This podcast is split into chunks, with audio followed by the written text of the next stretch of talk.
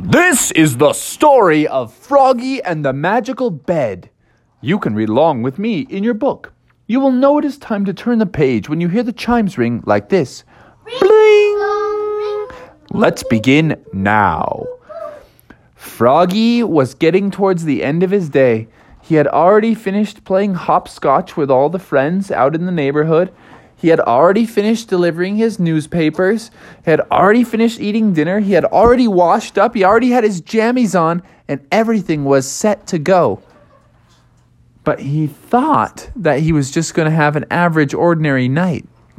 But that's when his dad came around the corner and said, Oh, Froggy, you'll be very excited to know that I've gotten you a new bed and it's all set up in your room. And Froggy was like, Oh, dude, an, a new bed? That's cool. Now, there's not really anything wrong with my old bed, but you know, I'm ready for a change. That's cool. So he opened the door into his room and he creaked the door open. And what he saw blew his classical mind. It was a bed that was a triple decker bunk bed. And on the triplest decker, it wasn't just a wooden bed, it was made of metal and it had wings on it and a steering wheel.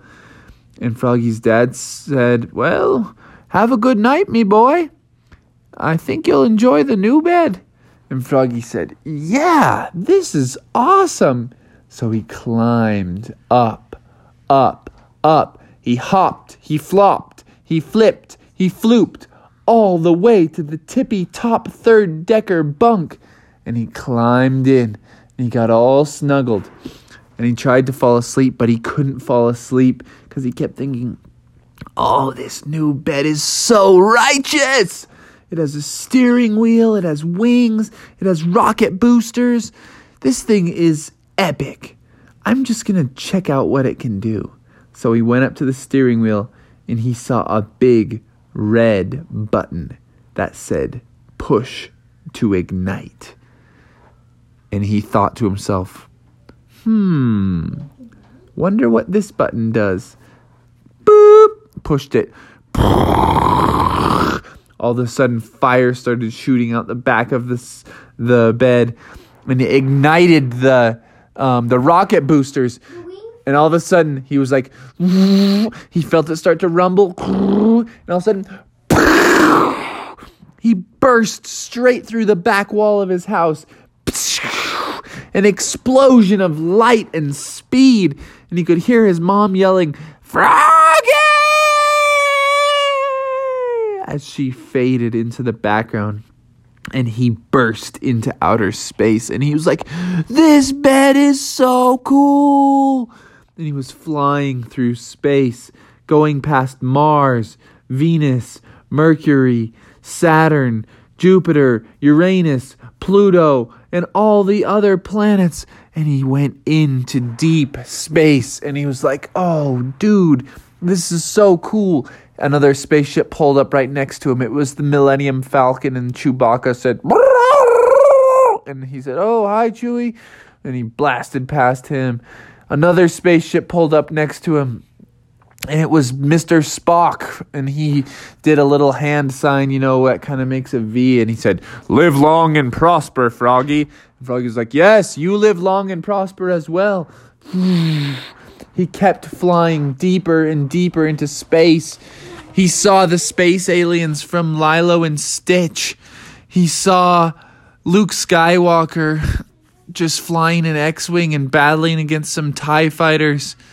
He saw some really spooky aliens and he saw some really friendly ones. And then he saw another button and it said, Turn on the magic. And he said, mm, Well, it already seems pretty magical. Boop! He pushed the button and out popped a disco ball and it's still going boop, boop, boop, boop boop, boop, boop, boop, boop, boop, and spinning light all around. He's like, that's what the magic is? And he's like, Well, it doesn't seem very magical, but it is awesome. So we started dancing. He's like, Boop, boop, boop, boop, boop, boop, boop, boop, boop, boop. And he's like, Oh, this really is magic.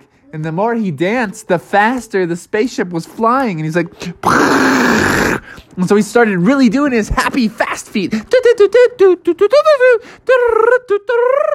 And all of a sudden, he came to the edge of space. And he's like, What? Space has an edge?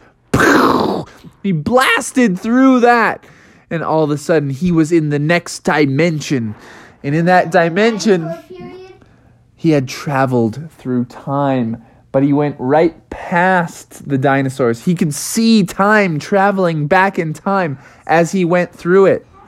So first he flew over he flew right over the ice age. He could see the woolly mammoths.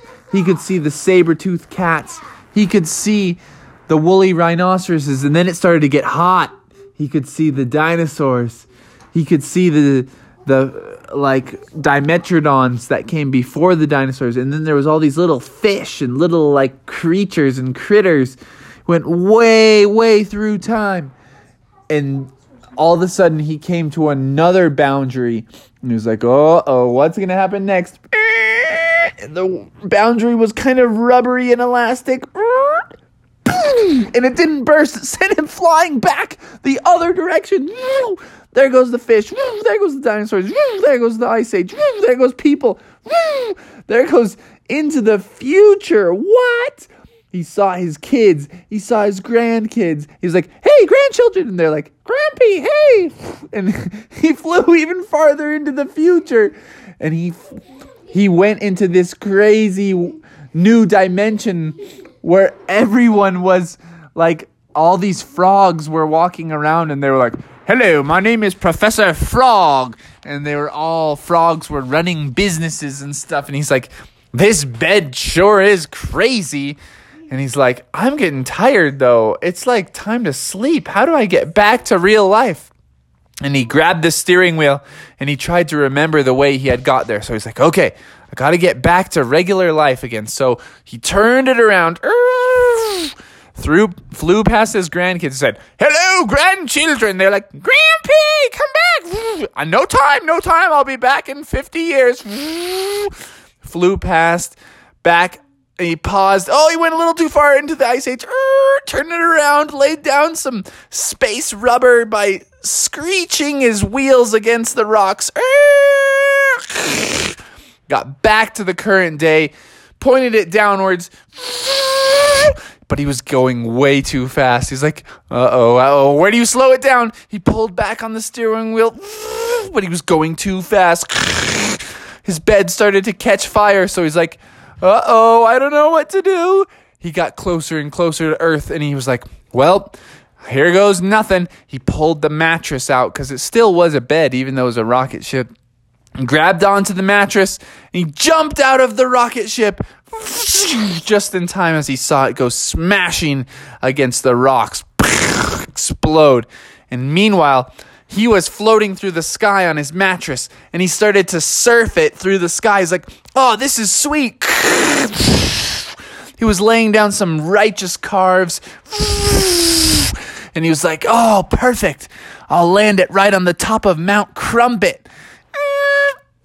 Boom! He landed it right on the top of Mount Crumpet, and Iggy was there snowboarding too. And he's like, What up, Iggy? And Iggy's like, Hey, what's up, man? And he's like, Yo, dude, are we gonna snowboard this mountain or what? And he was snowboarding it on his mattress. And Iggy was like, Righteous, brother! he started to get down to the spot where the snow is all gone and he was getting to the rocks. He's like, Oh, what am I to do? What am I to do this time?